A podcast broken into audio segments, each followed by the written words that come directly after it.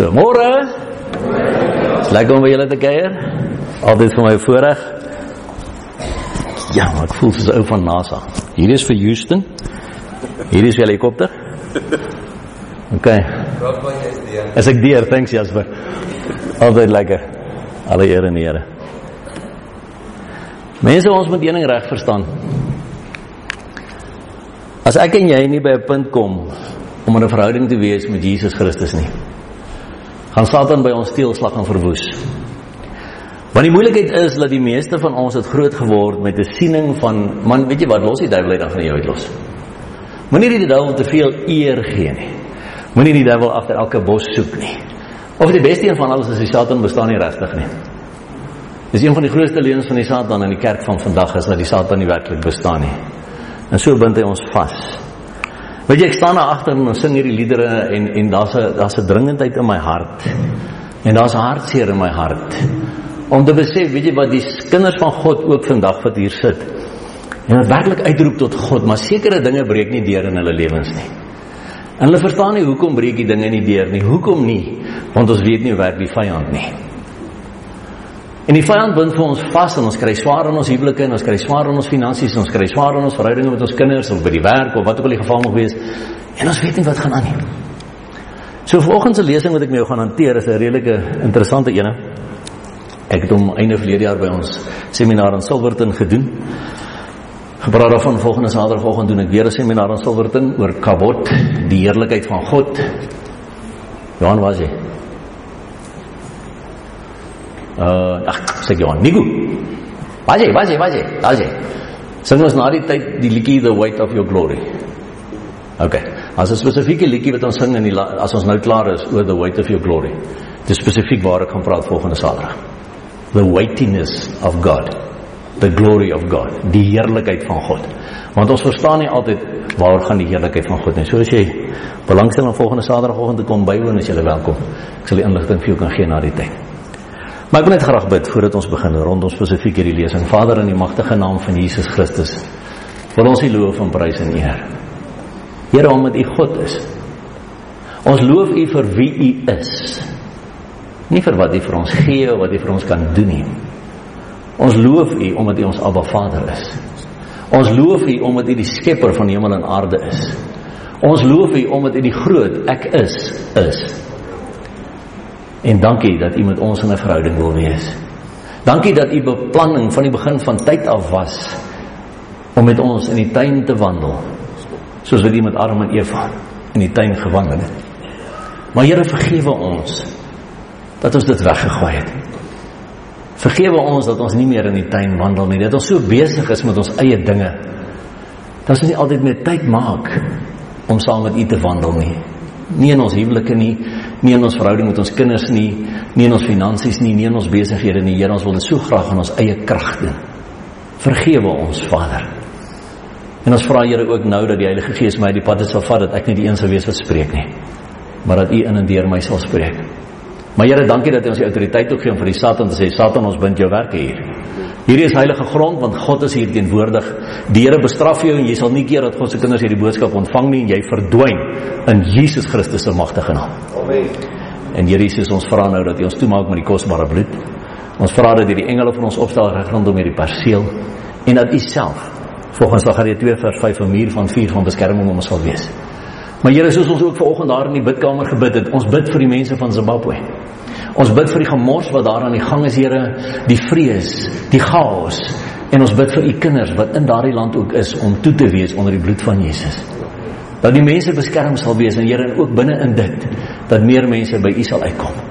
Maar so bid ons ook vir die beskerming van u kinders en die mense hier in ons eie Suid-Afrika. Here, die dinge wat hier gebeur, mense gaan in vrees in en ons verstaan nie wat sê die woord vir ons nie. Maar ons vra vanoggend Here dat U alleen verheerlik sal word in die magtige naam van Jesus Christus. Amen. Amen. Amen. Goed, vanoggend wil ek met jou gesels oor hierdie interessante gees. Enige van julle al ooit daai naam gehoor? Ja. Ja, so een of twee of drie. die Atalia gees. En weet jy so ruk terug toe kontak iemand my toe sê sy vir my weet jy wat nee my man sê man hier's dis 'n klomp twak hierdie. Daar bestaan nie seker goed soos die Atalia gees en die Jezebel gees en die Leviathan gees en waar kom julle aan uit die nonsens? Want ons gaan nou sien, staan actually in die Bybel. So hierdie nonsens staan in die Bybel. As jy dit dan nou so wil sê.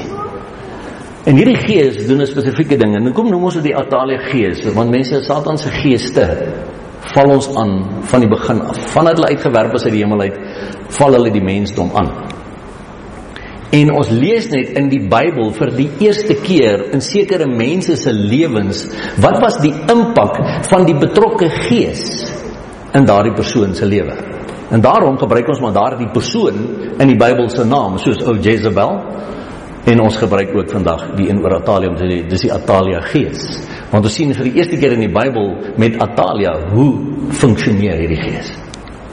Ons gaan so vier punte met mekaar hanteer. Punt 1 die Bybelse geskiedenis. Punt 2 mag, beheer en titels. Punt 3 karaktereienskappe en punt 4 hoe breek ons hierdie gees se mag. Ek dink julle almal wat my ken ken al hierdie vers. Jy moet bestudeer. 2 Korintiërs 1 vers 13 want ons skryf aan julle niks anders as wat julle lees of ek verstaan nie en ek hoop dat julle dit ook tot die einde toe sal verstaan. So ek en jy kan die Bybel vandag verstaan net soos wat dit daar staan. En dan kan ek dit toepas net soos wat dit daar staan. Maar dis ons moeilikheid. Ons pas nie die Bybel toe nie. Ons pas nie die Bybel toe in ons huwelike nie. Ons pas nie die Bybel toe in ons finansies nie. Ons pas nie die Bybel toe in ons verhoudinge met ons kinders nie. En dan wonder ons hoekom val alles uitmekaar uit. Maar ek is dan 'n Christen. En ek gaan doen wat Christus gedoen het. Ons dra so baie keer hierdie bandjie what would Jesus do? Maar ons lees nie die Bybel om te sien what would Jesus do nie. So dit help nie ons het hierdie uiterlike skyn van godsaligheid nie. Maar ons lewe nie volgens godsaligheid nie. Jy weet 1 Timoteus 4 vers 7 en 8 sê oefen jou in die godsaligheid. So dis nie iets wat net in jou skoot val nie. Jy moet dit oefen. Toe ek en jy op skool was, hoe het ons goed geword in ons uh, sport? Ons moes oefen. Eenmal 'n maand? Nee nee nee nee, as jy regtig wil goed wees in jou sport, was jy elke middag op daai baan. So wil jy regtig goed wees in die godsaligheid, wil jy regtig goed wees in jou geloof, dan moet jy dit elke dag oefen. Want die Bybel sê ons moet elke dag ons skrifte ondersoek of hierdie dinge so is of nie. Elke dag. Ons moet dit elke dag toepas. Die Bybel is nie net geskryf vir Sondagoggend nie. Die Bybel is geskryf vir 7 dae week, 365. 24/7. Ons moet hom kan toepas as daar 'n situasie in my huwelik is, as daar 'n situasie in my finansies is, as daar 'n situasie by die werk is, moet ek onmiddellik sê maar daar is geskrywe. Want in Matteus 22 vers 29 sê Jesus hele dwaal omdat julle die skrifte nie ken nie en ook nie die krag van God nie. Nou mense, daai is ons probleem. Ons dwaal omdat ons die skrifte nie ken nie. Kan ek jou sê hoekom ken ons nie die skrifte nie? Want dit was my probleem gewees vir 36 jaar van my lewe tot 20 jaar terug toe Jesus Christus persoonlik ontmoet het. Ek het gedwaal want ek het nie die skrywer van die skrifte geken nie. Al was ek 'n ouderling in die kerk. Al was ek 'n ouderling in die kerk, was ek nie in 'n verhouding met Jesus Christus nie en eers toe die skrywer van die skrifte ontmoet het, het ek sy skrifte leer ken en die krag van God. Nou kom ons kyk na die Bybelse geskiedenis van Atalia. Waar kom hierdie storie vandaan? Ons lees dit in 2 Kronieke 21 vers 1 tot 6. En Josafat het ontslaap met sy vaders en is begrawe by sy vaders in die stad van Dawid en sy seun Joram het in sy plek koning geword. En hy het broers gehad. Dis nou Joram wat broers gehad het en hulle vader het hulle baie geskenke gegee vir die broers, maar die koningskap het aan Joram gegee want hy was die eersgeborene. Want dis hoe dit in daai tyd gewerk het. Die koningskap sou na die eersgeborene toe. Van eersgeborene was die een wat altyd hierdie tipe goed ontvang het. En dan sien ons in 2 Kronieke 21 vers 1 tot 6, maar toe Joram die koningskap van sy vader aanvaar het en homself versterk het, het hy al sy broers met die swaard vermoor. Man, goeie vriendelike ou hierdie. Vermoor sy muur al sy broers met die swaard. Hoekom? Want hy wil net nie enigiemand van hulle moet sy posisie kom oorvat nie, sy titel, sy mag, sy beheer. So wie het daardie gedagte in sy kop gesit om te sê maak dood jou broers? Dis nie ons God nie. So wie bly oor? Satan. Sê nie maar hy het dit dalk self gedink nie, jy kan nie. Jy het al gehoor ek praat daaroor. 2 Korintiërs 3 vers 5 sê, nie dat ons uit onsself bekwam is om iets as uit onsself te bedink nie. So ek kan geen gedagtes van my eie kry nie. My gedagtes kom of van God af of van die duiwel. Al wat ek en jy het is 'n vrye wilskeuse om te kies watter gedagte vat ek en watter een los ek. Daarom sê 2 Korintiërs 10 vers 5, ek moet elke gedagte gevange neem tot die gehoorsaamheid aan Christus. So hy kon dit nie self bedink nie. Iets het 'n gedagte in sy kop gesit om sê maak dood jou broer. En ook sommige van die owerstes van Israel het hy doodgemaak en hy het in die weg van die konings van Israel gewandel. Onthou nou, hy was die koning van Juda. Ons ken die hele storie van die twee suidelike stamme en die 10 noordelike stamme. Na die dood van Salomo het die het die volk geskeur. Er, wat was sy naam Rahabiam? Wat Rehoboam o, ja. Altyd dit met die A's nie, O's en die E's. Maar in 'n geval, Rehoboam was die koning van die twee suidelike stamme en Jeroboam was weer in die 10 noordelike stamme. En hy het in die weg van die konings van Israel gewandel. Israel was die 10 noordelike stamme. Juda was die twee suidelike stamme, Juda en Benjamin. En hy het in die weg van die konings van Israel gewandel soos die huis van Agab gedoen het, want hy het die dogter van Agab en daai dogter van Agab was Atalia. Met wie was Agab getroud? Isabel, Jezebel. Nou ek het die hele DVD daar agter net oor die Jezebel gees ook waar ek weer die hele geskiedenis uit die Bybel vertel van Jezebel en hoe daardie gees ons lewens vandag impakteer. Want hy het die dogter van Agab as vrou gehad en het gedoen wat verkeerd was in die oë van die Here. Ons raak al hoor daar. Hy het ook op die hoogtes op die berge van Juda gemaak en die inwoners van Jerusalem laat oreer en Juda verlei. Toe kom daar 'n brief van die profeet Elia by hom om aan om te sê: "So spreek die Here, die God van die vader Dawid.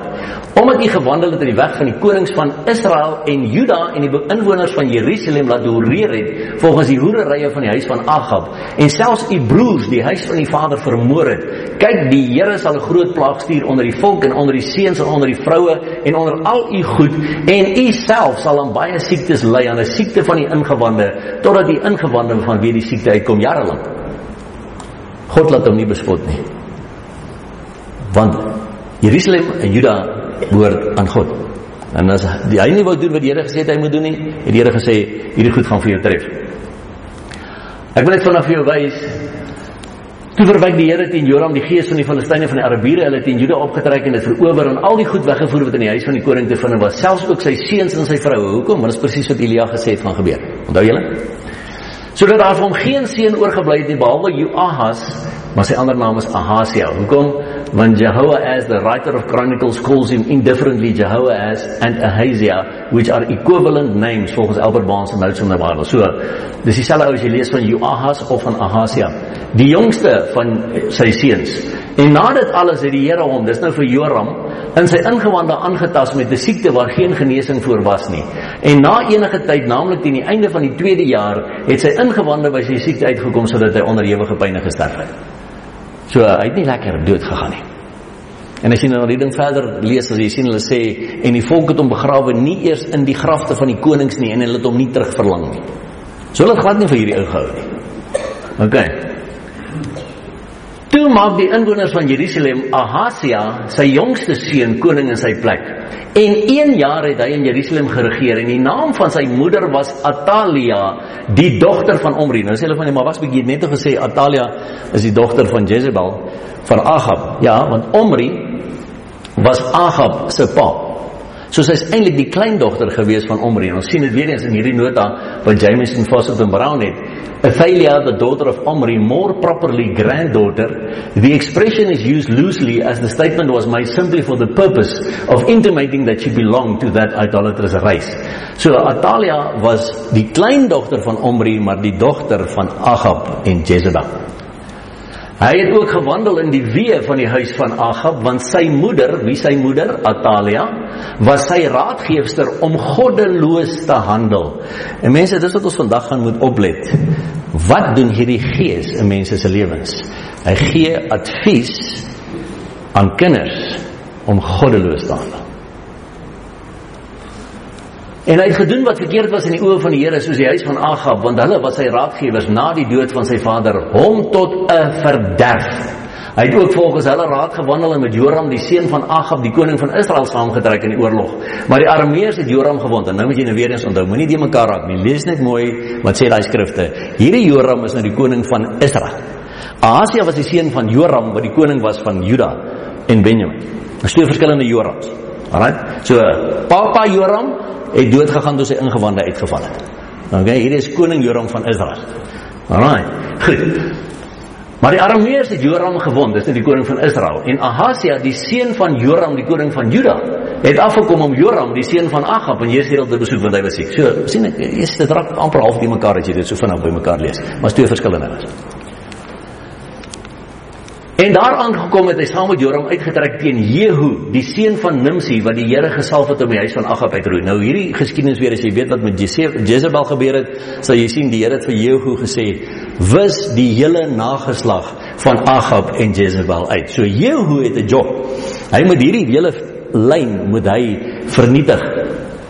En toe Jehu die strafgerig voltrek in die huis van Agab, het hy die owerstes van Juda en die seuns van die broers van Ahasia, die dienaars van Ahasia aangetref en hulle gedood, en ook vir Ahasia, want hy was deel van die lyn.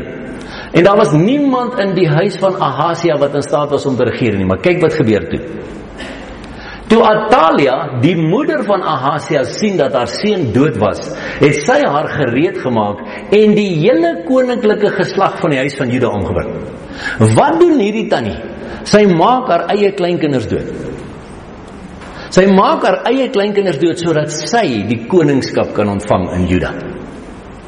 Maar Josabat, die dogter van die koning het Joas, die seun van Ahasia geneem en hom gesteel onder die koning se seuns uit wat gedood moes word en hom en sy pleegmoeder in die beddekamer gebring en het hom vir Atalia weggesteek sodat hom nie gedood het nie.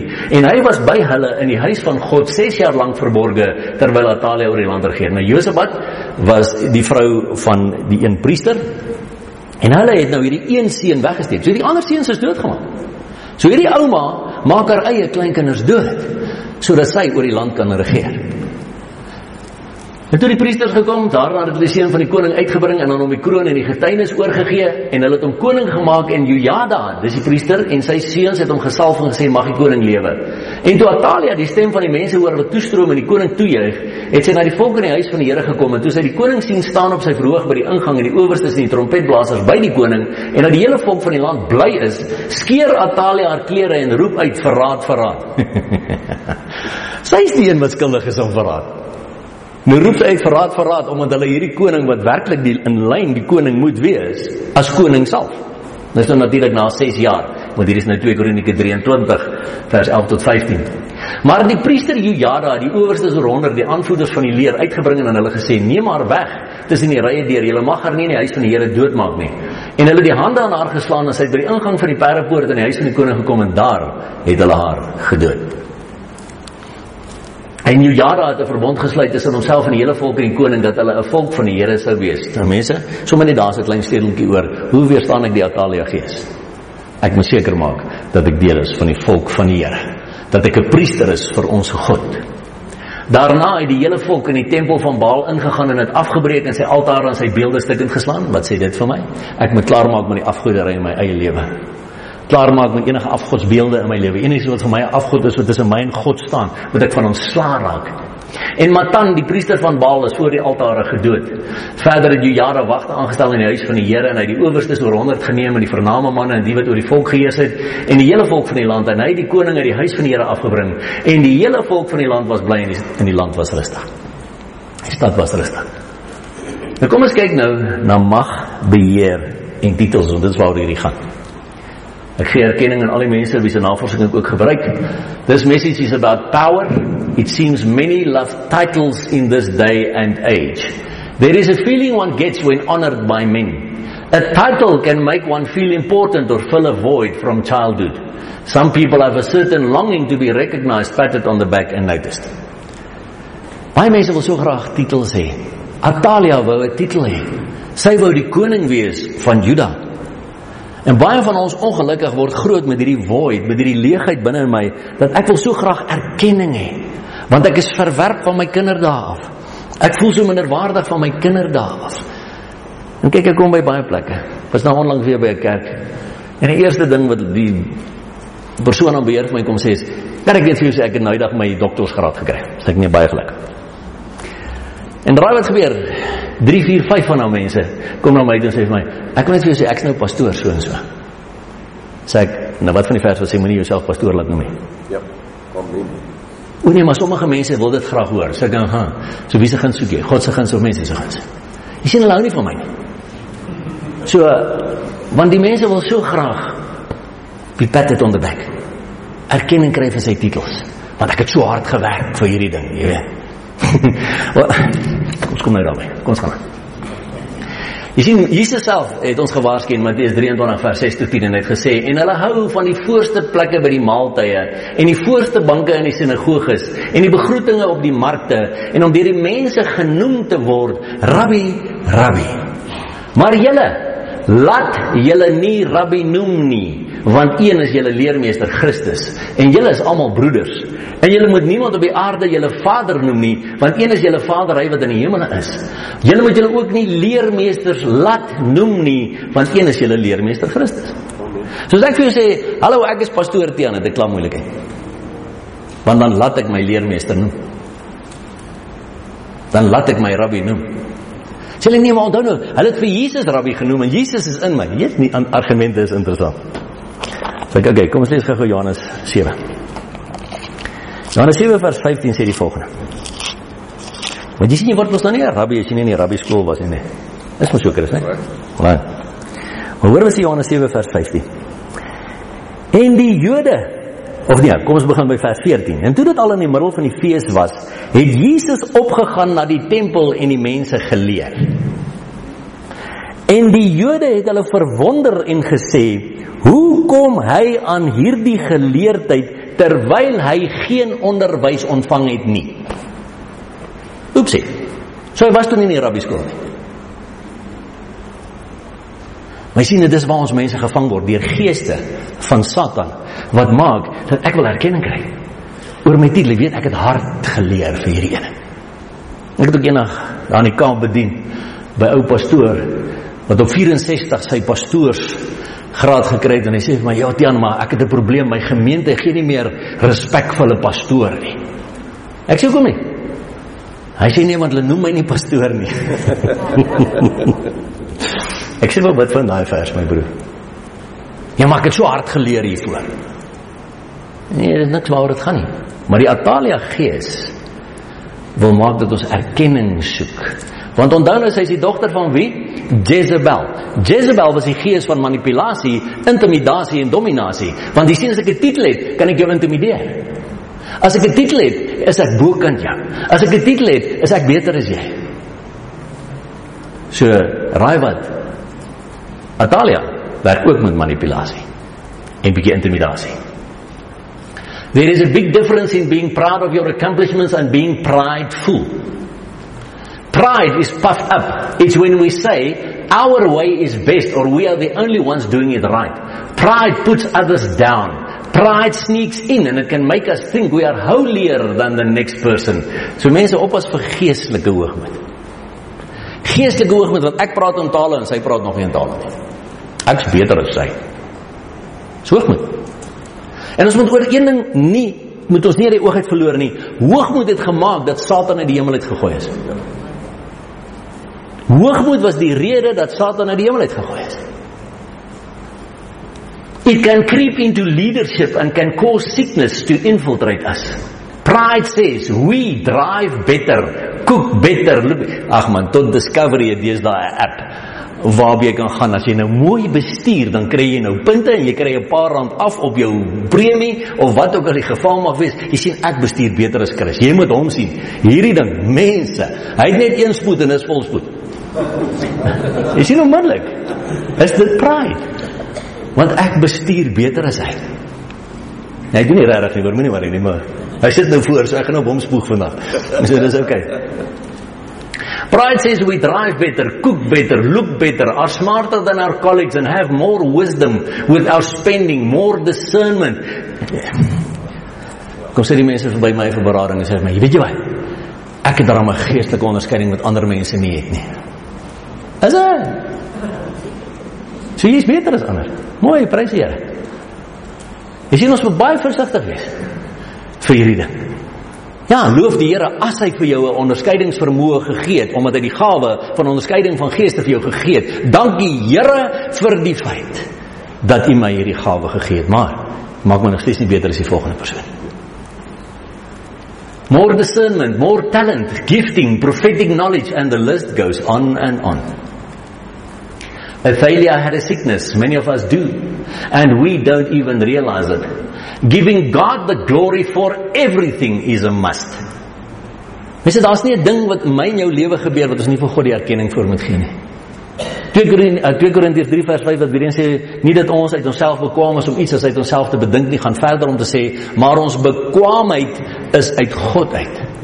So vir elke ding wat God ons bekwaam maak, of dit bekwaam is in 'n werk, bekwaam is in 'n bediening, bekwaam is in wat ook al, moet ek vir God die eer en die erkenning gee. Maar die mense doen dit nie, ons vat die eer vir onsself. Athaliah sat upon the throne of David and she reigned 6 years. How did she do it? She murdered all her grandchildren, that's how. God have mercy if we have someone as evil as this woman in office or in our families. Nou dan nou, Dis nie 'n persoon nie, dis 'n gees agter die persoon. Maar net so kan jy vir my sê Matiaan, weet jy wat, daar is so 'n persoon by my by die werk. Of in my familie. Ek weet nou van wie jy praat. Dis presies wat hierdie tannie doen by ons. Onthou maar nog steeds nie kwaad wees vir die tannie nie. Want die Efesiërs 6 vers 12 sê ons worstelstryd is nie teen vlees en bloed nie, maar teen die bose geeste in die lig. So kom ons bid vir tannie Sunny om vry te kom van die gogga. In steede daarvan om heeltyd kwaad te wees waar haar kop te wil afsny. Did you notice Athaliah destroyed everyone who could take her place? I have seen this jealousy in his body, met ander woorde in Jesus se liggaam. Where many have destroyed with their tongues other people's character to keep the eyes of the people on them. Jealousy is in the body of Yeshua and in his people when it shouldn't be. Jy moet nie na daai para gaan luister nie. Hy weet niks, jy moet aan my luister.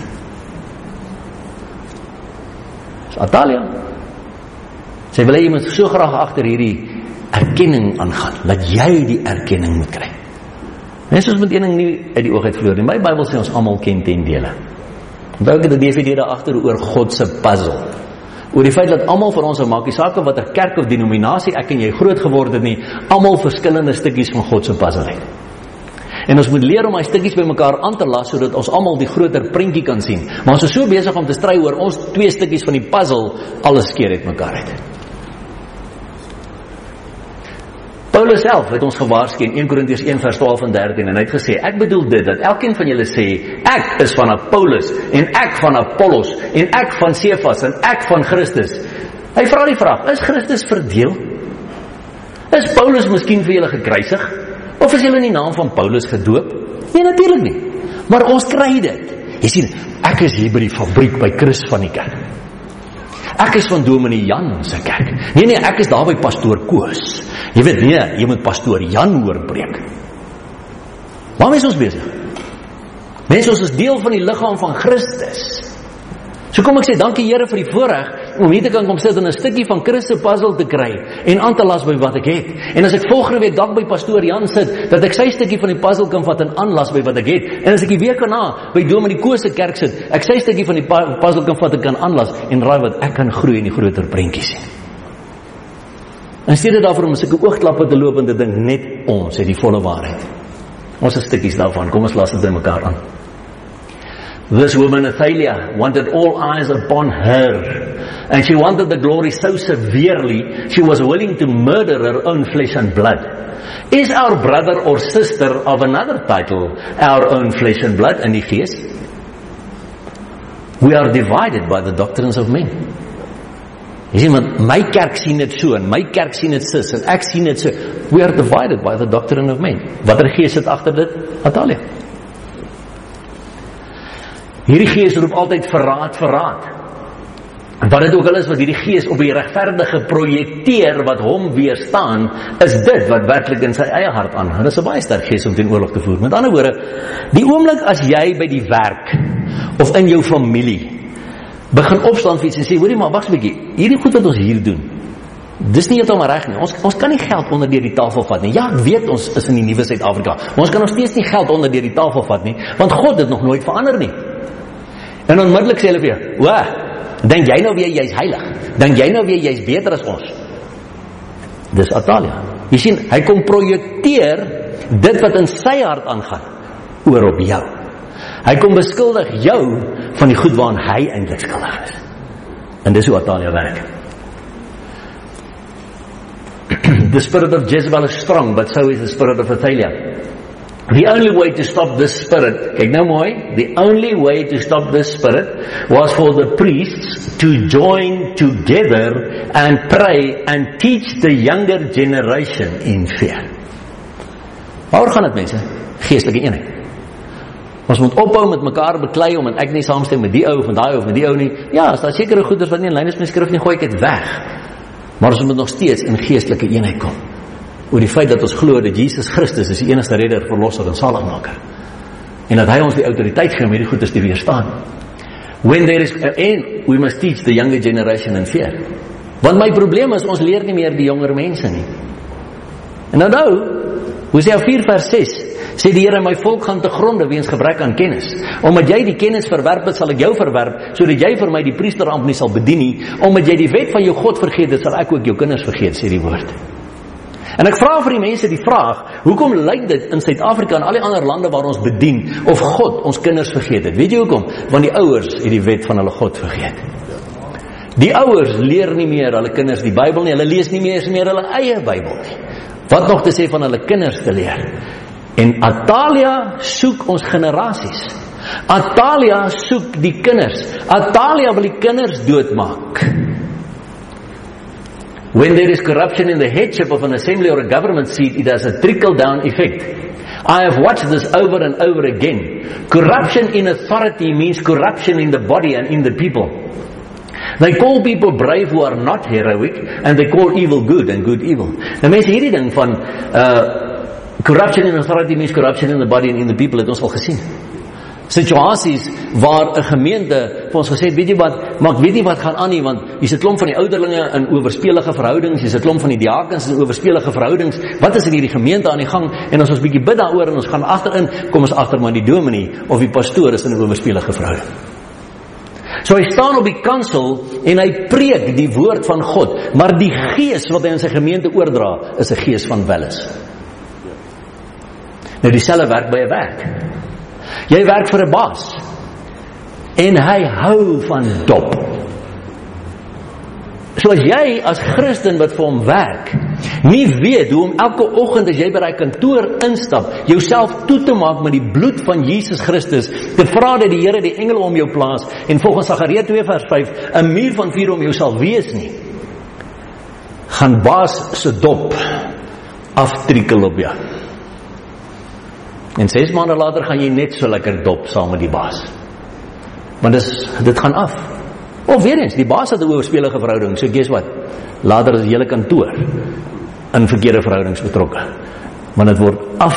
Dit kom af van die leierskap af. They call evil good and good evil. En onthou hierdie waarskuwing in Jesaja 5 vers 20 sê: "Wee hulle wat sleg goed noem en goed sleg." Wat die duisternis lig maak en die lig duisternis wat bitter soet soet maak en soet bitter. En mense daai woordjie wee in die Hebreëus beteken calamity and disaster waits. Elende wag vir hulle wat sleg goed noem. Haai, weet jy wat? Ag het jy hierdie oulike flieks op die TV gesien?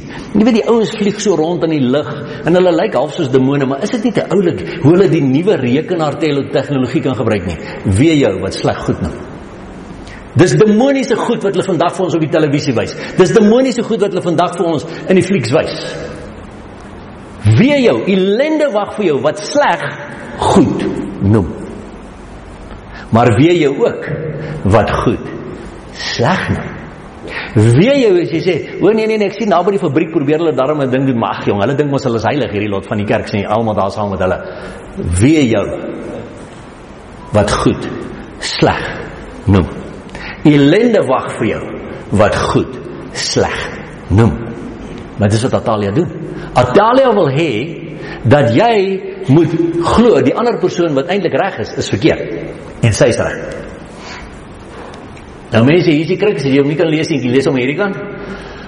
Athalia kills the royal seed. Dis wat hierdie gees doen. Hierdie gees maak die koninklike saad wat die Here in jou hart geplant het dood. Die Here plaas 'n droom in jou hart. Jy het van kleins af hierdie droom, jy wil vreeslik graag moet kindertjies werk by 'n kinderhuis.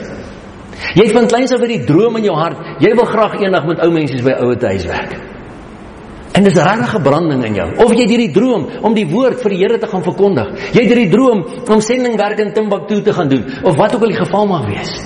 Maar oor jare gebeur allerlei weird goed met jou. Jy word gemolesteer as 'n klein seentjie of 'n klein dogtertjie en uiteindelik sê jy nee man, ek wil nie met my kinders werk nie, want kinders, uh, uh, nee, kinders maak ander kinders seer en al hierdie goeders. Atalia, die saad het jou hart uitgesteel. Daar gebeur weird goed met jou dat jy nooit uiteindelik by sendingwerk uitkom nie. Daar gebeur snaakse goeders met jou wat jou net heeltemal op 'n ander pad wegvat. Dis Atalia. She kills the royal seed. Maar nie net in die geestelike nie, ook in die fisiese. Sy wil die kindertjies doodmaak. Sy wil nie hê ons jeug na ons, ons jong mense na ons moet hierdie waarheid ontvang nie. Sy wil nie hê ons jong mense moet weet dat hulle ook 'n pad met die Here kan stap nie. The seed was of the lineage of the Messiah.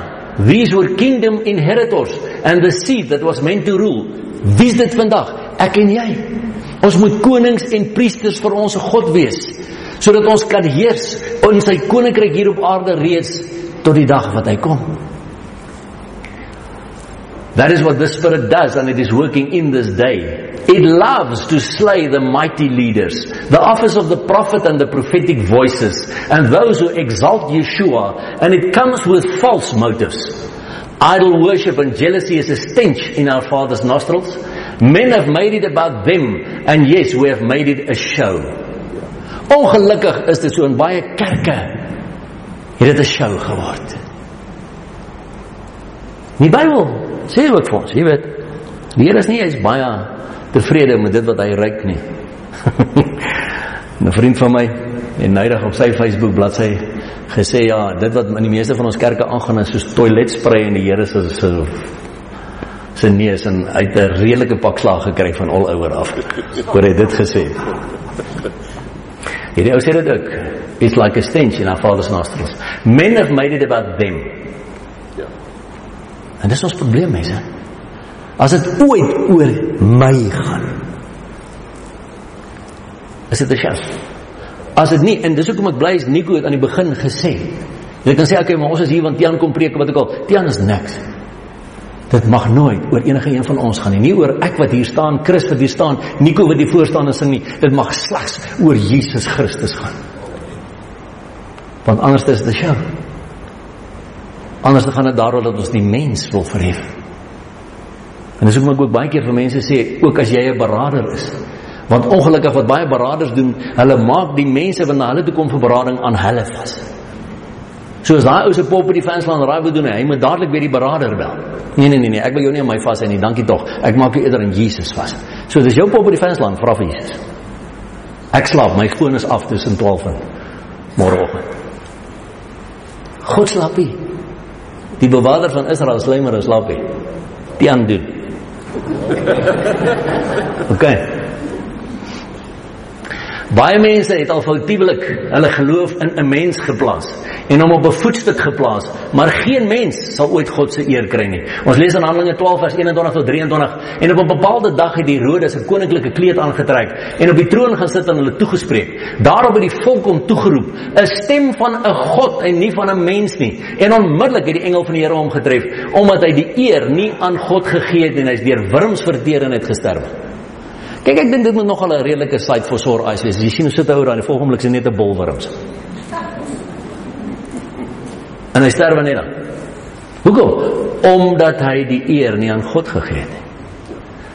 Daarom die vele wat my ken weet, as iemand vir my 'n ding stuur vir boodskap stuur en sê dankie Tiaan vir die of dit of dat, sal ek vir jou sê dis my voorreg en plesier. Alle eer aan Jesus. Want Jesus kry altyd die eer. Maar dit is nog steeds my lekker om dit vir jou te doen. Dit is lekker om voor te kan staan en met julle te praat. Dis 'n wonderlike voorreg. Maar alle eer gaan aan hom. Van Jesaja 48 vers 11 sê om my ontwil, om my ontwil sal ek doen want ag hoe is my naam ontheilig en ek sal my eer aan geen ander gee nie.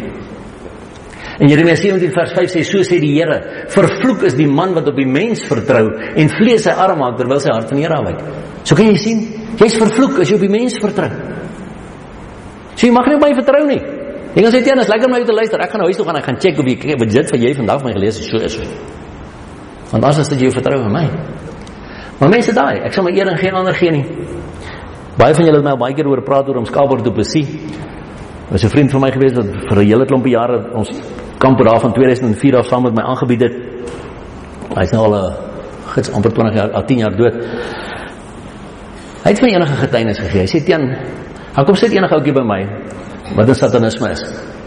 En die ouetjie sê vir hom, "Hoekom moet ek jou God aanbid?" As jy my kan sê hoekom ek jou God moet aanbid, dan kan ons nou met mekaar gesels. Hy sê want jy het net een God, maar ek het sewe. Hy sê ek hou elke oggend stilte tyd waar al sewe my gode voor my kom verskyn. Ons kan word sê hy is nog 'n bietjie gerattel. Hy sê wat bedoel jy sewe gode? Hy sê wie's die sewe gode? So al die een is Boeddha en een is Krishna en die een is Brahma en die een is dit en die en daai, maar die sewende een is Jesus. Ons kan sê wat? Hy sê ja. Jesus verskyn elke oggend saam met die ander ses voor my. Hy sê, "Hoe lyk die Jesus?" Hy sê soos die prentjies wat jy sien man, hierdie wit kleed met sulke Jerusalem plakkies, sulke langerige hare en so en hy lyk soos die prentjies wat ons mee groot geword het.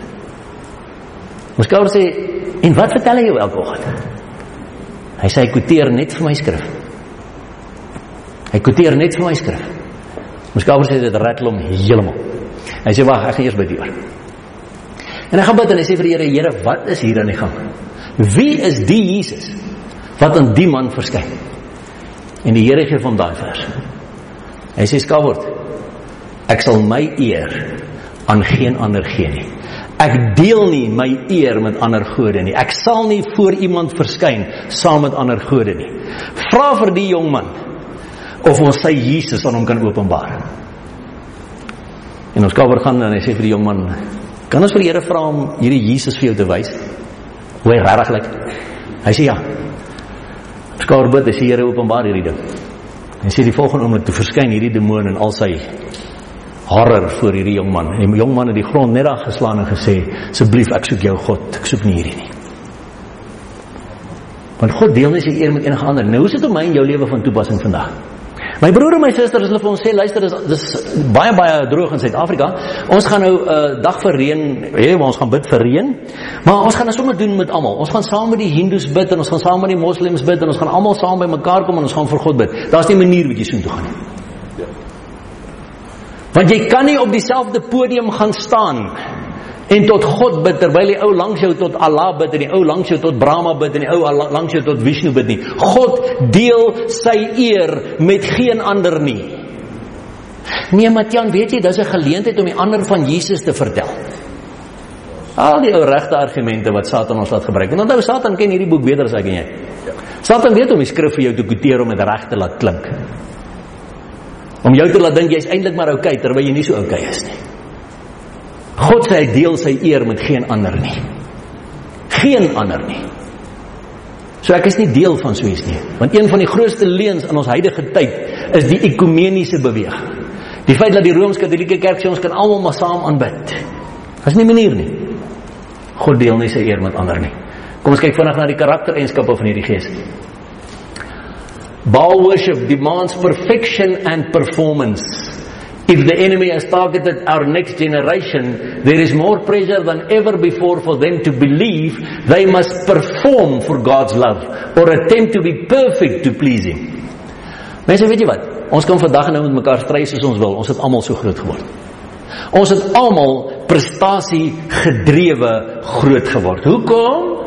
Want jy sien, as jy nou 1 A op jou rapport kry, gaan ma vir jou sjokolade koop. As jy 2 A's op jou rapport kry, gaan ma vir jou 2 sjokolade koop. En as jy 3 A's op jou rapport kry, gaan jy 'n bicycle kry. En ons almal het nie gewerk net vir weet jy ek wil myself verbeter nie. Het nie gewerk vir dis 'n bekwaamheid wat ek in my het.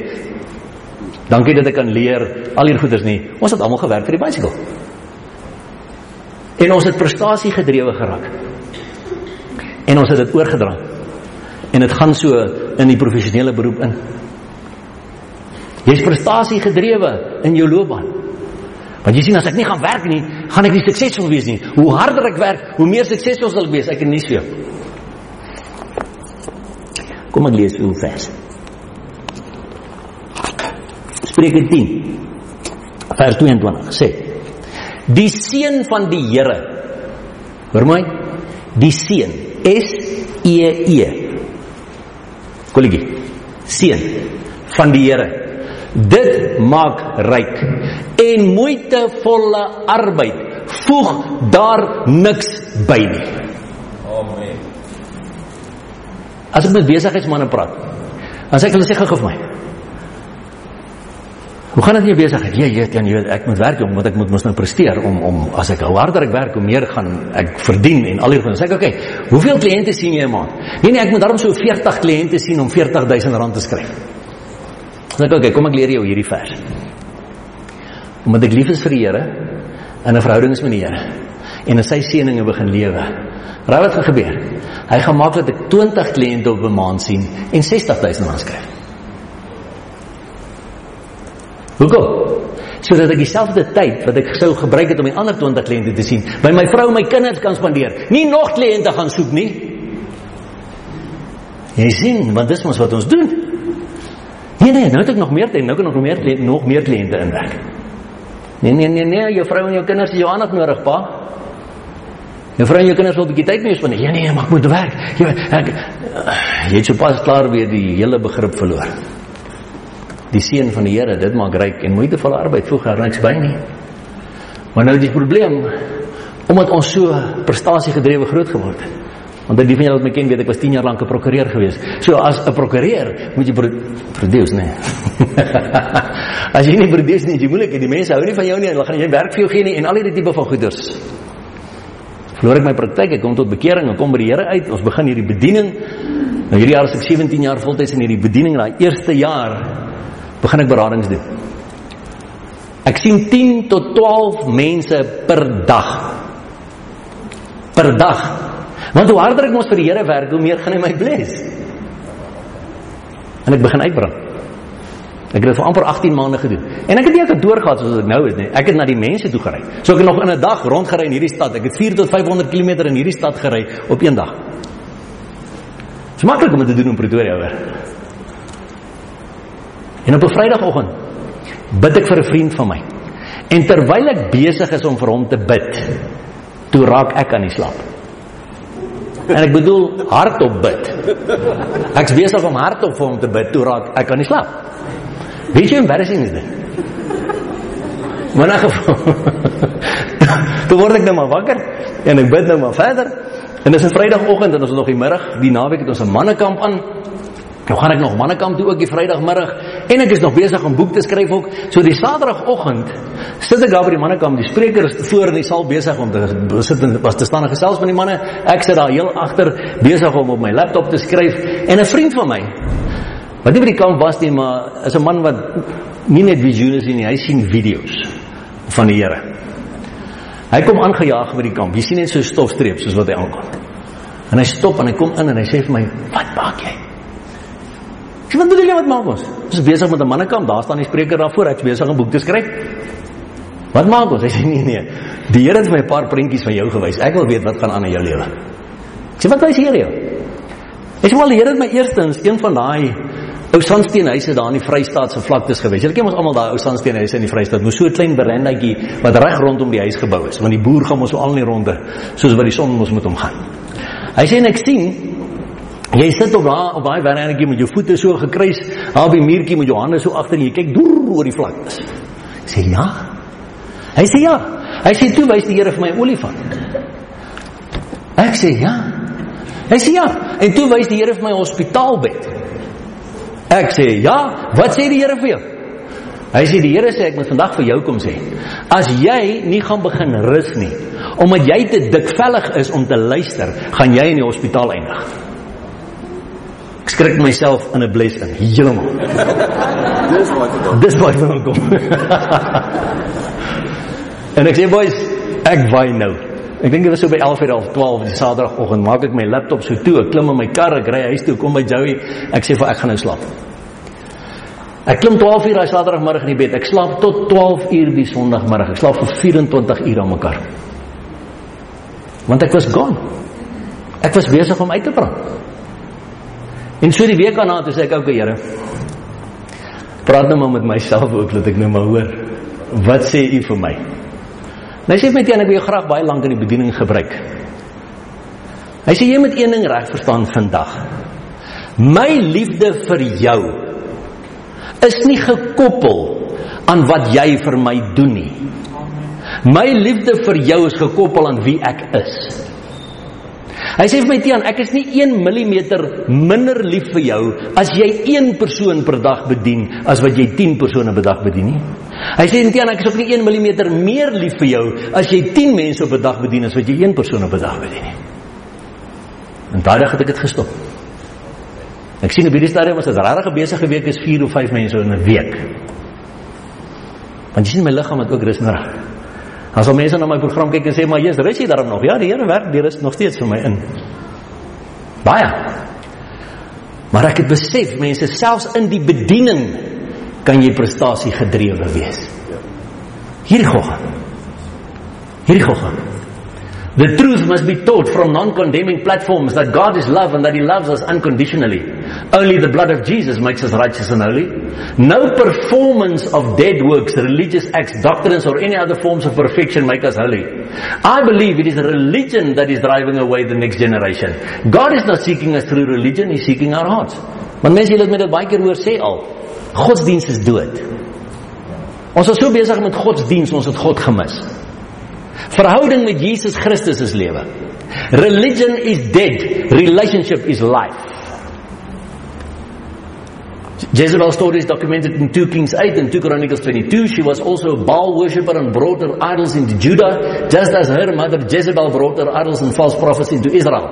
Interestingly, Athaliah targeted the throne of Judah, and Judah beteken praise.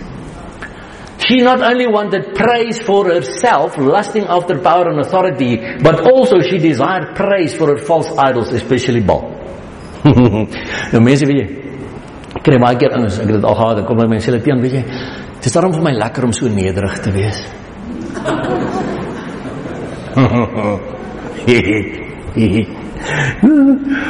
jy sien, iemand het eendag my mooi gesê, ou wat werklik nederig is, weet nie dat hy nederig is. Ja, amen. So die oomblik dat jy ook sê man ek is daar maar regtig 'n nederige ouetjie, moet jy weet. Dis 'n ding wat jy sê oor en net om laat dink hy is so mooi nederig, maar my naam is die gogga wat hom lieg. A failure is the spirit that attacks our generations. God is very concerned about the generations to come. Yet at the same time as our generations are coming forth to receive godly inheritance, there is a generation of vipers in the form of religious Pharisees and Sadducees, strongholds of tradition that we need to be concerned about. In Matthew 12 verse 34, Jesus addresses the generation of vipers, which I believe refers to and is inclusive to the generation of Jezebel and Athaliah. So vandag nog mense, kom Natalia ook met tradisies. En bind ons vas met tradisies, maar my oupa doen dit nog so nog al jare, my ouma en my pa so ek moet dit ook so doen nie, maar loskom daarvan, want ons het 'n keuse vir ons nageslag. Deuteronomium 30 vers 19 sê ek neem vandag die hemel en die aarde as getuies teen julle. Die lewe en die dood, die seën en die vloek het ek jou voorgehou. Kies dan die lewe dat jy kan lewe, jy en jou nageslag. Want my broer en my suster, dit wat ek en jy vandag kies, impakteer ons kinders en ons kleinkinders na ons. Positief of negatief. Want ek hou die sondes van die vaders teen die kinders tot in die derde en die vierde geslag van die wat my haat. Ons maar hoe werk dit? Sê ek wel kyk mooi. Hier's jy. Eerste geslag is jou pa of jou of jou ma. Tweede geslag oupa of ouma. Derde geslag oupa grootjie of ouma grootjie. Vierde geslag oupa grootjie se pa of se ma. So as hierdie ou Nou kom ons sê geslag is 50 jaar. Ons sê dis langer, maar kom ons sê is 50 jaar. Dan kyk ons na 50, 100, 150, amper 200 jaar terug. So as hierdie ou 200 jaar terug God gehaat het. Want hy was 'n vrymeslaer of hy was 'n satanis of hy was 'n wat ook al. En niemand van hierdie het dit gebreek nie. Impakteer dit vandag nog my lewe. Maar net so ook in die positiewe sê God, "Maar ek bewys my barmhartigheid aan duisende van die wat my liefhet." Daarom gee die Here vir ons as ouers 'n verbond in Jesaja 59 vers 21 waar hy sê: "Dit is my verbond met hulle spreek die Here, my gees wat op jou rus en my woorde wat ek in jou mond gelê het, sal uit jou mond nie wyk nie en ook nie die mond van jou kroos nie en ook nie die mond van die kroos van jou kroos sê die Here van nou af tot in ewigheid." Amen. Maar dan moet jy die woorde van die Here oor jou kroos spreek. Nie sê o nee, wat lyk nie my kinders iets wil weet van God en sy gebod nie. Ja, Here, U het 'n verbond met my.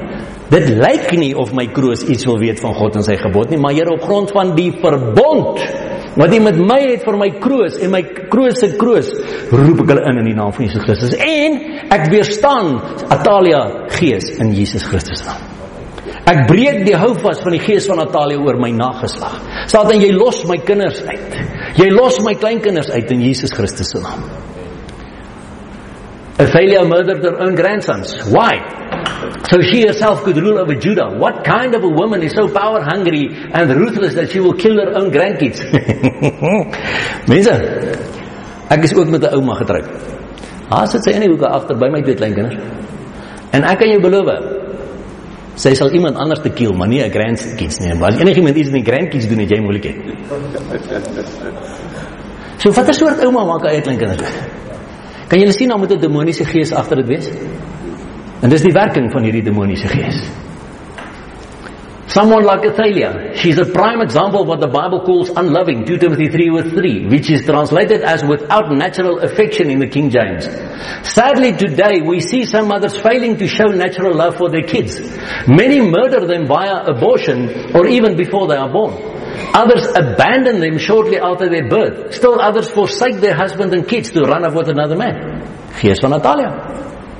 Gees van Natalia wat dit goed veroorsaak. Nou punt 4, hoe breek ons die gees se mag? We can afflict Natalia through our prayers. En ander woorde mense, ek en jy moet prayer warriors begin word vir ons nageslag, vir ons kinders, vir ons kleinkinders, op grond van die verbond wat God met ons het teen die aanslag van die vyand. We can cause the plans of the seducing spirits to be troubled, crushed and put to death. Onthou, die gees kan nie doodgaan nie. Die gees kan nie doodgaan nie. So jy kan nie die gees doodbid nie. Maar jy kan sy planne doodbid. As we come into unity. Onthou Psalm 130 sê die Bybel, the Lord commands his blessing where there's unity. Ja. So raai wat Satan ken ook die Bybel. Hy weet wat daai vers sê. So wat veroorsaak hy in die liggaam van Christus? Disunity. Verdeeldheid, division. Want hy weet the Lord cannot command his blessing if there is no unity. As daar nie unity is tussen 'n man en 'n vrou in 'n huis nie. As daar nie unity is by 'n gemeente nie, as daar nie unity is by 'n werk nie, the Lord cannot command his blessing. Want God is gebonde aan sy eie woord. God gaan nie teen sy eie woord nie. Unity involves being in agreement with his word as well as being unified as one in him. By speaking the word over our situations and problems, we can bring torment to our adversary. And let's not forget this very powerful weapon, repent. Jezebel hates repentance. As we repent, it will thwart the enemy's plans against us and also at the very same time release God's glory into every situation. Mense, die oomblik wat ek en jy bely, het Satan nie meer hou van sy. Ek en jy ding sê, ek hou van belydenis. Ek soek elke dag redes om nog te bely. Sê Here, wat staan nog? Wys my nog goed wat ek nog nie eens bely het nie dat ek dit kan bely. Wys my goed wat ek dalk nog nie eens gedoen het nie dat ek dit ook sommer kan bely. Hoekom? maak jou vry. Want 1 Johannes 1 vers 9 sê as ons ons sondes bely, hy's getrou en regverdig om ons al ons ongeregtighede te vergewe. En die oomblik as ek dit bely, enige geestelike hoogmoed, enige Here, ek dink ek is beter as ander want ek het kennis wat hulle nie het nie, of enige Here, o, ek het 'n onderskeiding wat hulle nie het nie. Die oomblik ek bely, woep se Satan nie meer hou vas om my op dit nie. En word sy werke gebreek in my lewe, kan ek sê Gees van Natalia in die naam van Jesus Christus uit my gedagtes uit, uit my kinders se lewens uit, uit my huis uit, uit my huwelik uit, uit my besigheid uit in Jesus Christus se naam. If we are to enter this greater realm of God, uh, this greater realm of God's glory, then we must watch over our gates of entrance and defeat Athalia. We must keep her from affecting us and the generations to come. Hoe doen ons dit? Ons bid. En ons neem die geestelike ons doen die geestelike oorvoering soos die woord van ons sê ons gaan net daarna kyk gou-gou. We must embrace the fire of God's presence, the refiner's fire that will come in the last days. En mense ons is in daai last days. En God wil alles wegbrand wat nie soos hy lyk nie. En ons moet dit embrace. Baie mense sê, "O ja nee, ek wil op pad met die Here loop. Die Here moet my asseblief skoon brand." En dan begin hy brand. Dan sê jy, "O Here, nee, wat doen jy nou?" Jy het nou net gister gesê met alles wegbrand wat nie soos ek lyk nie, my kind. Nou wat nou? Heer, maar ek het daarom gedog, daai is. Okay. Ek het gedog ek is okay, daar. Dis nie so okay nou nie, jy weet so. When we study the book of Daniel, it gives insight into the last days, Daniel 12 verse 10. It is clear that God was alerting Daniel that the last days would involve a time of purification and refining the saints. The wicked will not understand and run away from the fire, but the saints will understand the fire and embrace it as necessary to receive the greater levels of His glory. So Here maak die vuur vir my warmer. Hoekom? Want hoe warmer 'n vuur word, hoe suiwerder word goud. Hoe warmer 'n vuur word, hoe suiwerder word silwer. Hoe warmer 'n vuur word, hoe meer brand die hout, die stoppels en die strooi weg. Daniel 12 vers 19 sê en hy het gesê gaan heen Daniel want die woorde bly verborge en verseël tot die einde van die tyd toe. My liewe vriende, ek en jy is vandag aan die einde van die tyd. So daai is op ons van toepassing. Baie sal gereinig en gesuiwer en gelouter word, maar die goddelose sal goddeloos handel en geen een van die goddelose mense sal verstaan nie, maar die verstandiges sal verstaan.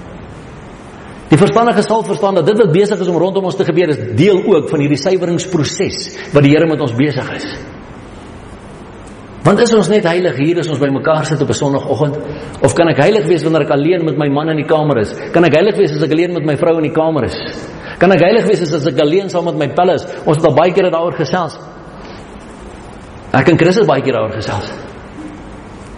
Dat selfs as ons alleen op 'n golfkarretjie sit net ek en hy en ons speel alleen golf, is daar nie vuil grappies tussen ons nie. Is daar nie 'n ou vloekwoordjie wat so nou en dan uitglip nie? Hoekom? Want dan is dit net ek en hy, waar niemand van die gemeente by is wat ons dalk kan sien nie, is God nog in my en hom. Jy sien dit is deel van die refiner's fire. Die verstandige sal verstaan, maar die goddelose sal dit nie verstaan nie. Goddelose sê ag nee man. Maar dan nie so heilig probeer wees nie. Ek kan mos maar die lewe geniet en nog 'n Christen wees. Ja, wel as jy jou speletjies wil speel, kryf jy. Ek wil graag wees hoe God wil ek moet wees. So Here, maak hy vuur warmer. Here, maak hy vuur warmer. En dan moet ek sê, "O Here, wat doen U nou nie?"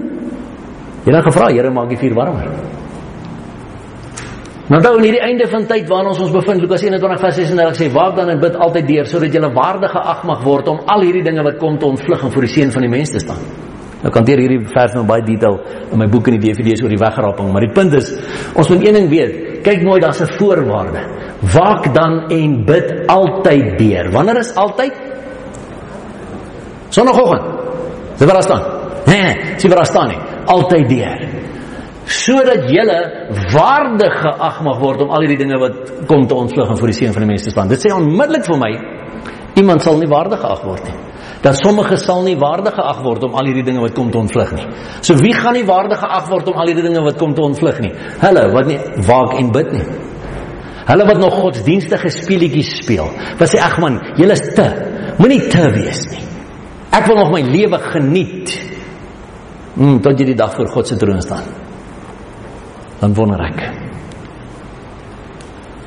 When we study about Athaliah, we see how it took the priesthood anointing to destroy her. Athaliah murdered their own male descendants to illegitimately secure the throne of authority in Judah.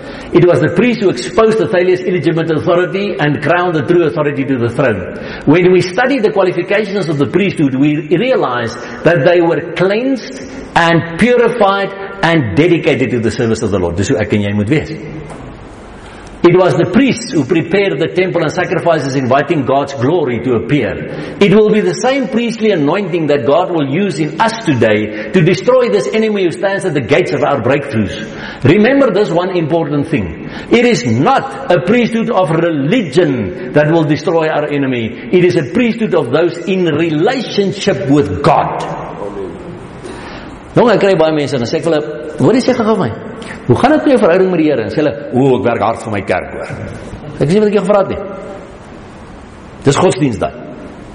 Ek vra vir jou, hoe gaan dit in jou verhouding met God? Spandeer jy tyd met hom intiem elke dag? Lees jy sy woord elke dag? Praat jy met hom in gebed? Nee nee nee nee, dis die dominee se job. Hy sal by die Here gehoor en dan vir my kom sê, "Jy sien jy's besig met godsdiens." Dis selfs wat hulle vir Moses gesê het. Hulle het gesê Moses, hoe dis verskriklik om die stem van die lewende God te hoor. Gaan hoor jy by God wat hy vir ons wil sê, dan kom sê jy vir ons wat hy sê, dan sal ons doen wat hy sê. En hulle het dit steeds in elk geval nie gedoen nie. Maar sien as ek self hoor En ek hoor my hemelse Vader fluister hier in my hart vir my. Uh uh. Nee, my sê nie daai nie. Los daai. Uh uh. Verkeerde deal. Los daai deal. Uh uh, nee nie daai nie. Uh uh, los daai girl. Sy gaan vir jou laat val. Sien nou kan ek self beheer hoor. Maar ons doen dit nie. Want 1 Petrus 2 vers 9 sê maar julle is 'n uitverkore geslag, 'n koninklike priesterdom. Kyk mooi mense, 'n koninklike priesterdom. Wow, wat dink God nie net van ons nie. God dink julle is vir my waardig.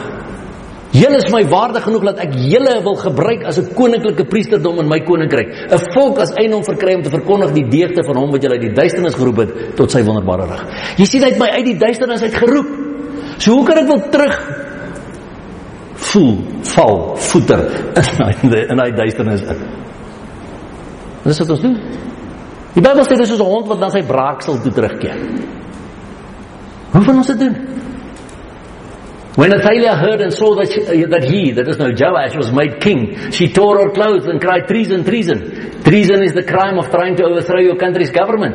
The truth is that she was actually the one who had committed and sustained the crime. Today, this kind of cry is happening against the church, and we are to overcome it and stand our ground like the priests in Judah did against it.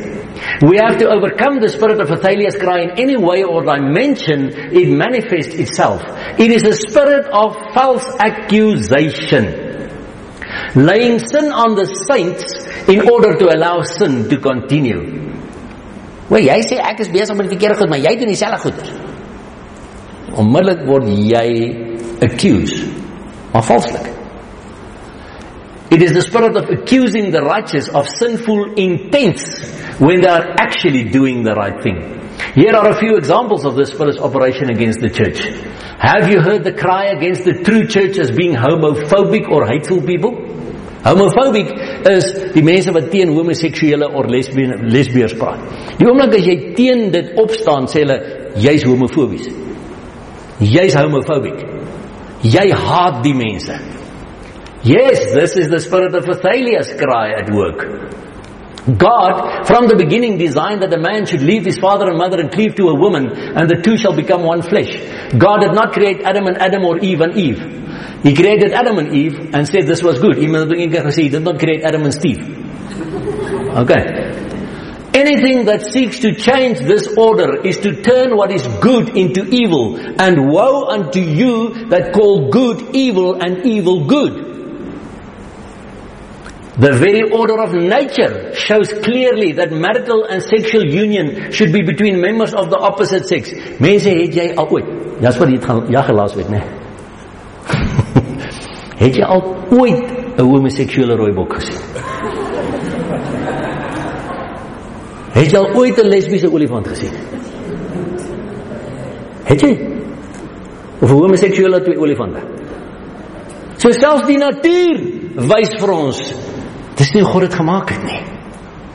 Dis nie God het gemaak het nie. Maar jy sien die mense word so as gevolg van verwerping en omdat hulle gemolesteer is. Dis 'n gees van verwerping saam met 'n gees van van uh, uh, perversie wat die mense in die goed intrek en hulle sê nee ons is so gebore nee, uh, sorry jy is nie. God doen dit nie. Jesus and his church is a spiritual example of what marriage is meant to be. So een van die aanklagte van Atalia is julle klomp, julle is homofobies, julle praat net teen die lesbiers en julle praat net teen die homoseksuele want julle haat hulle. Nee nee nee nee. The point is that when Christians stand for the truth, that spirit will begin to cry against them in an effort to use guilt or intimidation to prevent them from doing the will of God. It is not hate, but rather love to show people the truth. We don't hate LGBT, lesbian, gay, bisexual and transgender, but we hate what they do and we want them to know Jesus and repent. This is real love. Dis nie liefde om te sê ek weet jy is besig met die verkeerde goed en die Satan gaan vir jou in die hel trek daarmee, maar ek is lief vir jou. Love you. Bye. Dis nie liefde nie. Liefde het die guts om te sê jy is besig met die verkeerde goed daarop. Jy sien die wêreld probeer vir jou sê, omdat jy 'n Christen is, moet jy agteroorval as die wêreld sê boe. Want jy moet mos so sagmoedig wees. Jesus was so sagmoedig, hy voeter vlei uitmekaar het met 'n sweep. Gooi al die tafel, ek kan nogal sien hoe hy daai tafeltjies gevat het en sê, "Ekskuus, ek wil gou-gou net jou tafel omgooi."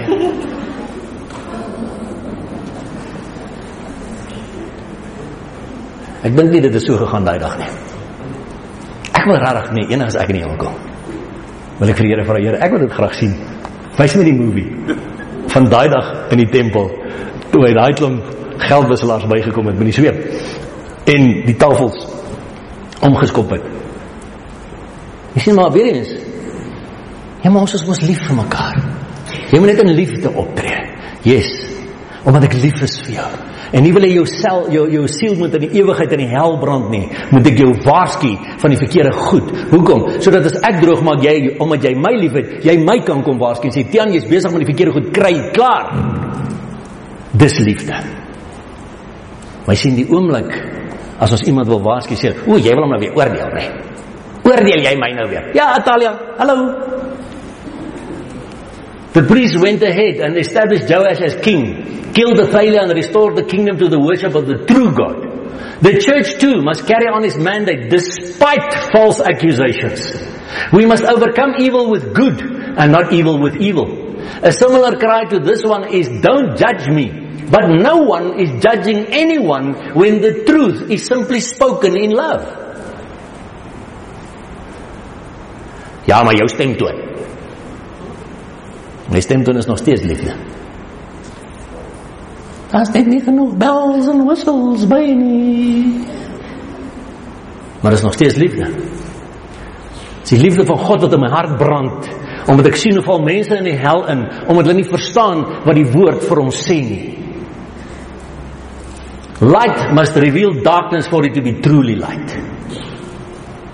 sien lig moet duisternis verdryf. Nie dit so toevou nie.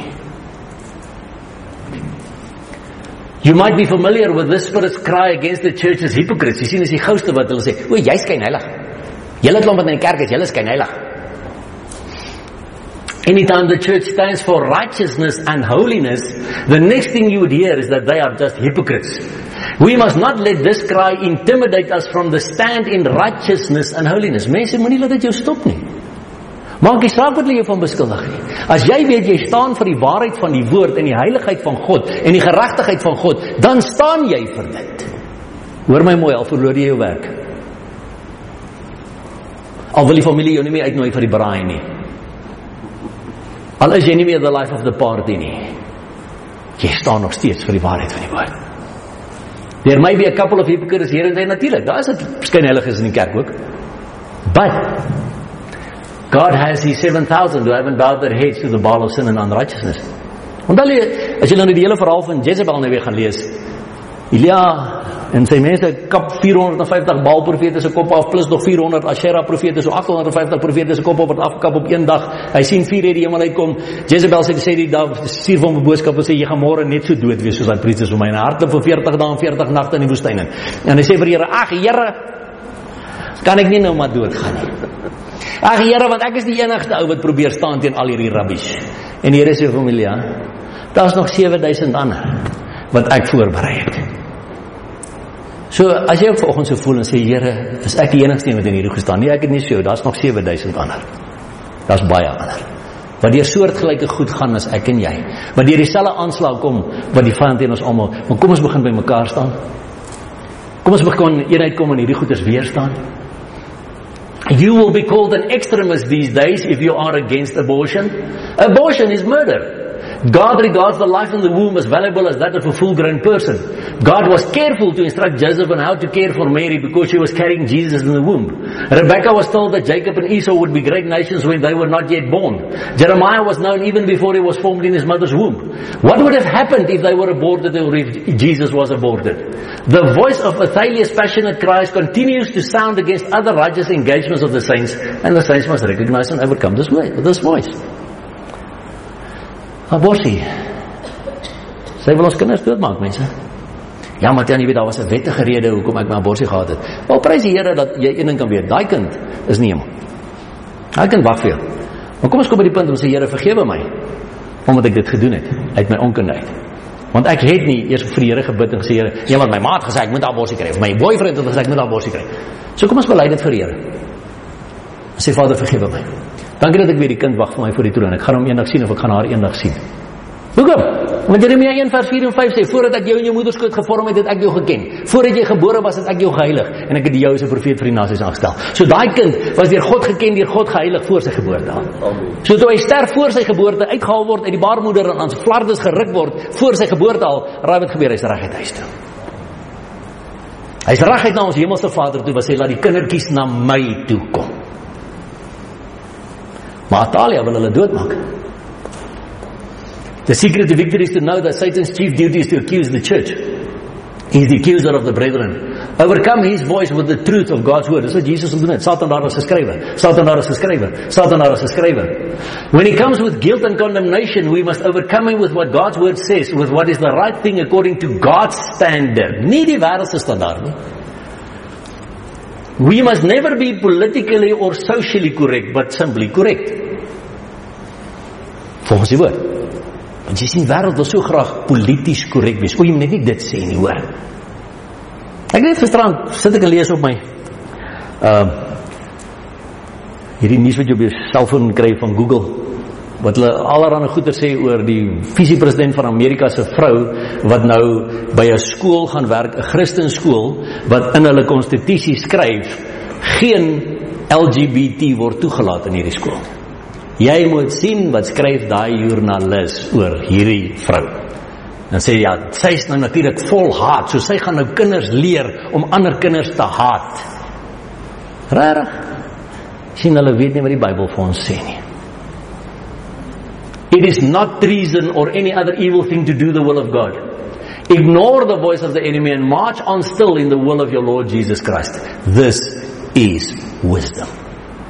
Dis wysheid om nog steeds te sê ek hoor dis 'n aanklag, ek vat nie daai aanklag nie. Hy mense sê ja, jy weet ken, jy sê dit en dit en as gevolg van dit is dan sê wow, ek vat nie daai aanklag nie.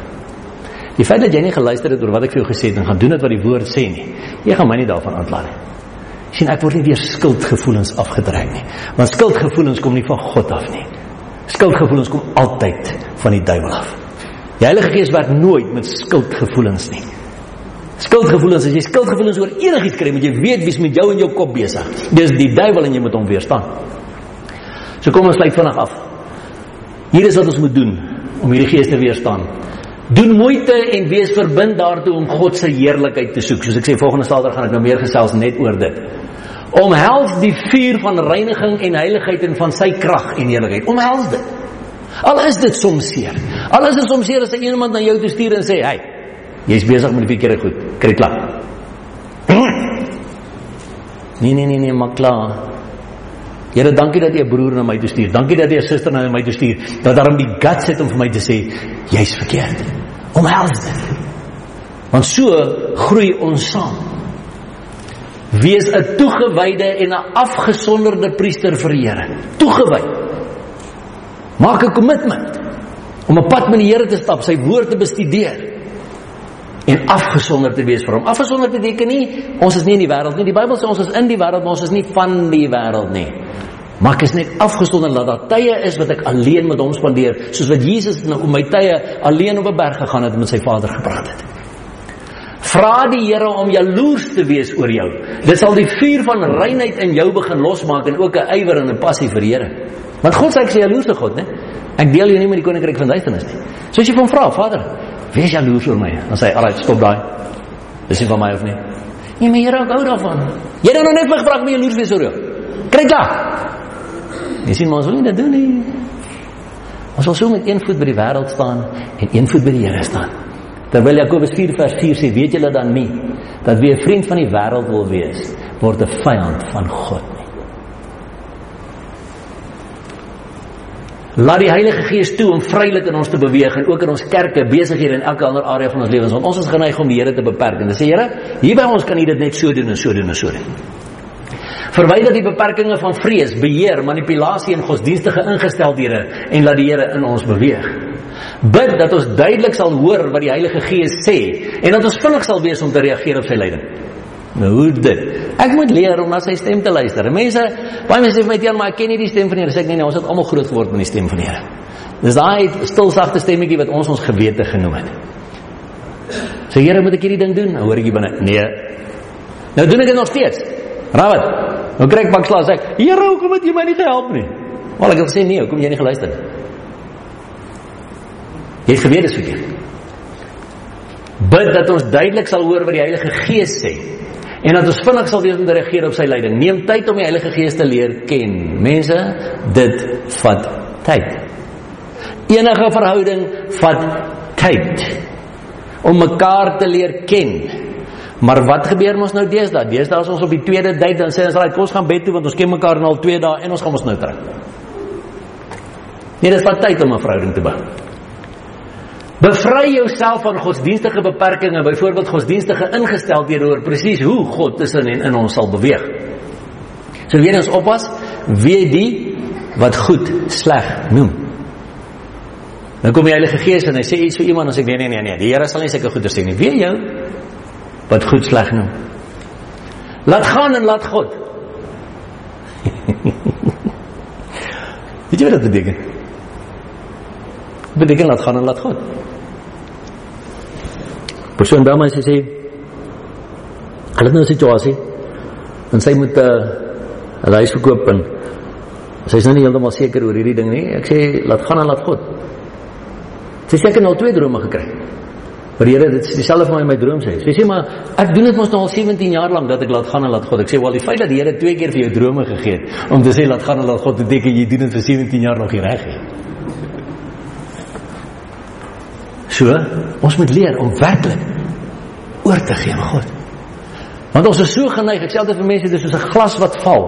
Nou tel ek daai glas op nou begin ek om plak. Een van die ou mense het altyd mos ek doen so jou stukkies gom in die glas geplak. Nou hoor ek die stem van die Heilige Gees sê, "Gee hom vir my my kind, ek kan hom beter regmaak." Sê ek, "Oké Here, hier sê hy sê hy sê, nee wag wag, ek gaan nog 'n paar stukkies plak." Sê my kind, "Gee hom vir my, ek kan hom beter regmaak." "Oké Here, hier sê hy sê hy sê, nee wag wag, ek gaan nog 'n paar stukkies plak." Laat gaan. Ja, maar jy weet ja, ek moet binne 3 dae antwoord gee. As ek nie binne 3 dae antwoord gaan gee nie, dan gaan ek die job verloor. Laat gaan. Laat die 3 dae dan verbygaan, as die job nie vir jou nie. As jy nie jou antwoord by die Here kry nie binne daai 3 dae nie, then it's gone. Laat gaan en laat God vir jou die volgende deur oopmaak op dag 5. Vernietig Jezebel en Natalia deur die belydenis van sonde en verleidinge en versoekinge deur priesters vir God te word en oorlog te voer vir ons opvolgende generasies se toekoms. Beklei vir jou kinders en jou kleinkinders. Beklei vir jou kinders en jou kleinkinders. Word kragtige lofprysers. Mense kragtige lofprysers is nie net hier in die kerk nie. Is by jou huis, is in jou kar. Ek kyk ek het al aan by op die highway by ons verby gery en sien ek hoe gaan hy aan. So sê ek nee, mooi, prys die Here. Ek sien jy like die Here want ek weet jy sing vir die Here. Word kragtige lofprysers, maak nie saak waar jy gaan nie. Nou sluit ek net af met hierdie laaste twee versies. Hoe doen ek dit? Hoe beklei ek vir Atalia? Jakobus 4 vers 7 sê onderwerp julle dan aan God. Weerstaan die duiwel en hy sal van julle wegvlug. So Here, ek onderwerp my aan U deur wat te doen? Deur te bely as ek enigiets toegelaat het in my gedagtes wat Atalia daar geplaas het. Deur te bely waar ek hoogmoedig gewees het, deur te bely waar ek geestelik gedink het ek is beter as ander, deur wat ook al, so onderwerp ek my aan God. En ek spreek almal vry wat my seer gemaak het. Here, ek spreek my ma vry, ek spreek my broer vry, ek spreek my seun vry, ek spreek wie ook al vry wat my seer gemaak het. So onderwerp ek my aan God. En dan weerstaan die duiwel. Hoe weerstaan ek die duiwel? Mense, ons moet een ding reg verstaan vandag. Jesus Christus het nooit 'n demoon weggedink nie. Hy het almal met die mond aangespreek. So weerstaan ek die duiwel. Ek sê vir hom in Jesus Christus se naam, Satan, hierdie gees van Atalia, jy los my nou uit. Jy het nou genoeg koninklike saad by my gesteel. Jy het nou genoeg by my generasies probeer steel. Ek weerstaan vir jou en jy sal van my af wegvlug. In die naam van Jesus Christus. En 1 Petrus 5 vers 8 en 9 sê wees nigter en waaksaam, want julle teestander die duiwel loop rond soos 'n brullende leeu en soek wie hy kan verslind. Hom moet julle teestaan, stand vastig in die geloof. Stand wat stand vastig in watter geloof? Ek lewe nie meer nie, maar Christus leef in my. Galasiërs 2 vers 20. Hy wat in my is, is groter as hy wat in die wêreld is. 1 Johannes 4 vers 4. Ek is stand vastig in daardie geloof. Ek wonder nie meer nie. Ek weet wie ek is in Christus, want ek weet ek het 'n lewende God binne in my. Wat dink jy jy's heilig? Ja. Want ek het 'n heilige God in my. Kan jy dit al sê? Of is jy nog steeds besig om godsdienstige speletjies te speel? Te bang om hierdie heilige God in jou lewe in te nooi. Te bang vir daai refiner's fire wat alles uit jou uit gaan wegbrand wat nie soos God lyk nie, want ek wil tog so graag net saam met die wêreld gaan. Ek wil nog so graag net my pelle beïndruk. Ek wil so graag net altyd saam met my vriendinne dieselfde goed doen as hulle. Ek wil nie heilig voor God wees nie. Jongen, ek wil daarom beter gaan eendag hemel toe, maar nou wil ek nog myself enjoy op die wêreldse manier. Sorry. Mense ons dien nie dooie God nie. Jesus ek is die eerste en die laaste en die lewende. En ek was dood en kyk ek leef tot in al ewigheid aan my. En daarom sê ek vir jou, ons kan nie meer aangaan met dooie godsdiens nie. Ons moet aangaan met lewende verhouding met 'n lewende God in my huwelik, in my verhouding met my kinders, by my werk, tussen my werksmense, met my familie, my vriende. Al jag hulle my weg. Al vloek hulle my. Al spot hulle my. Jesus het gesê in Johannes 15 vers 18 tot 21 As hulle my vervolg het sal hulle julle ook vervolg. Het hulle Jesus vervolg? Ja. ja. So gaan hulle ons vervolg? Ja. ja. Wie Jesus vervolg? Sy eie mense. Wie gaan ons vervolg? Ons eie mense. Waar sê dit ook almagtig? So gelag. Eergister stap 'n dame daar by ons in. Sy kom al 'n paar DVD's. Sy sê hulle hulle heng se hulle beloof weer hierdie jaar Kersfees gaan. By die familie. Want een of ander iemand het een of ander dingetjie van my iewers op WhatsApp gesit wat ek oor Kersfees praat so 8 minute videoetjie en dit toe vir hulle familiegroep gestuur. En toe ontplof die hele familie. En haar broer sê, "Kan ek jou sê hoekom hou ek nie van Tiaan Gilnis nie?" Want Tiaan Gilnis veroorsaak verdeeldheid in families. Jan Gons het sopas hierdie Kersfees ons familie uitmekaar uitgeskeer.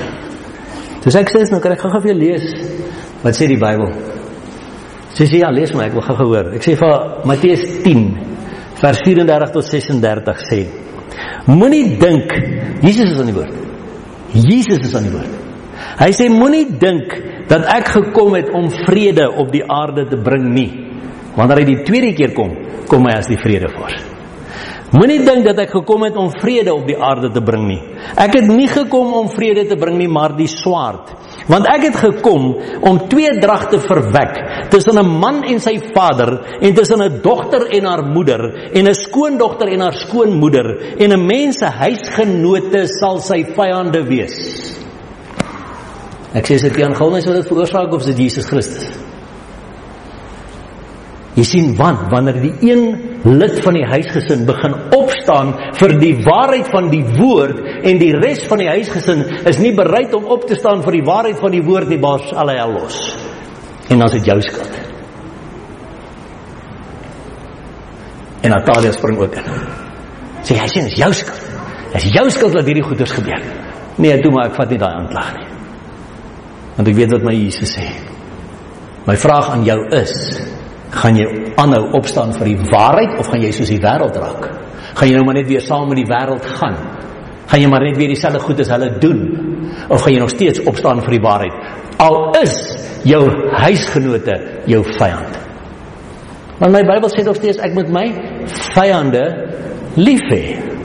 So bly jy lief vir hulle. Alles hulle kwaad vir jou. Want dis wat Jesus doen. Sy eie mense slaan hom aan flardes. Sy eie mense spot hom. Hy word gekruisig. Hy sê Vader vergewe hulle. Want hulle weet nie wat hulle doen nie. So al kruisig jou eie mense jou. Vader vergewe hulle. Want hulle weet nie wat hulle doen nie. Maar moenie jy die aanklag op jou skouers vat nie. Moenie jy skuldig begin voel omdat jy opstaan vir die waarheid nie.